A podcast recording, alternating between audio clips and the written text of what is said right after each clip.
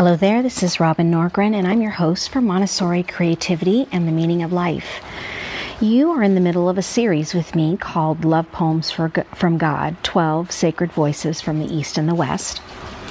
And in our prior episodes, we have discussed Rumi, St. Francis of Assisi, and uh, uh, Rabia uh, of the Sufi tradition. And today we're starting a new segment with uh, Meister Eckhart.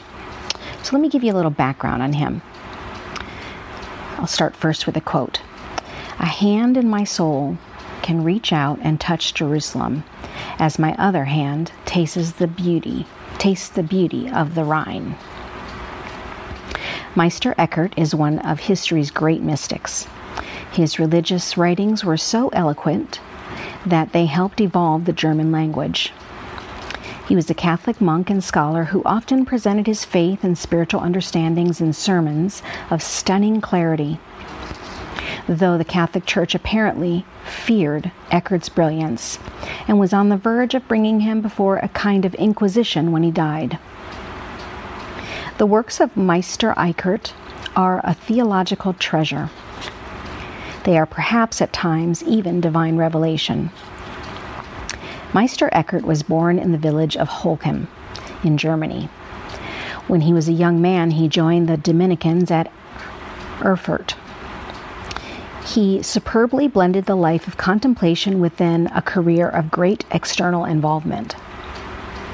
He became a teacher and then in 1298 was made prior of the Dominican convent in Erfurt and a vicar provincial of Thuringia. In 1300, he began to lecture in Paris and two years later was given the degree of Master of Sacred Theology by his order.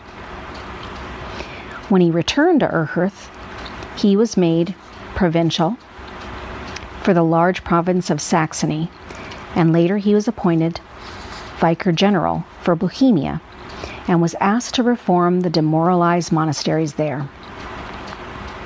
In 1311, he began went to he again went to Paris and took up professorship.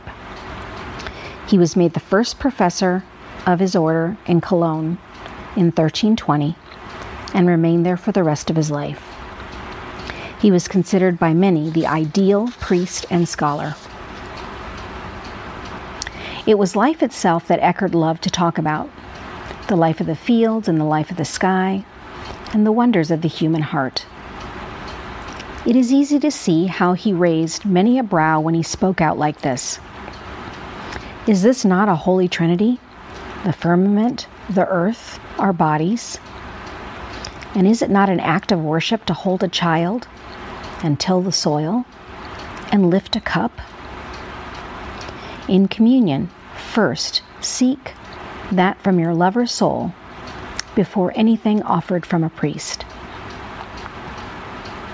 His deep and radical insights and his great popularity with his countrymen led to accusations of heresy.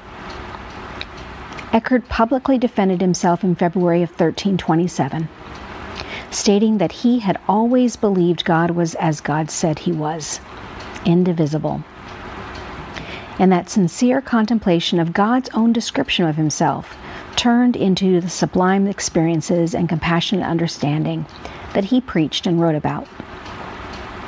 Eckhart died the following year. The church condemned and suppressed his work and probably destroyed a lot of it. In the 1880s, two Latin manuscripts of Eckhart's was found. Since 1980, the Dominican order has sought to reveal that Eckhart was an exemplary Christian mystic and preach, priest. So for today, I will leave you with one of his poems. It's called When I Was the Forest. When I was the stream, when I was the forest, when I was still the field, when I was every hoof, foot, fin, and wing, when I was the sky itself. No one ever asked me, Did I have a purpose? No one ever wondered, was there anything I might need? For there was nothing I could not love. It was when I left all we once were that the agony began. The fear and questions came, and I wept. I wept in tears I had never known before. So I returned to the river. I returned to the mountains. I asked for their hand in marriage again. I begged. I begged to wed every object and creature. And when they accepted, God was ever present in my arms. And He did not say, Where have you been? For then I knew my soul, every soul, has always held him. Thanks so much for stopping by. Make sure and subscribe in your favorite podcast venue and share this with a friend who might be encouraged just like you.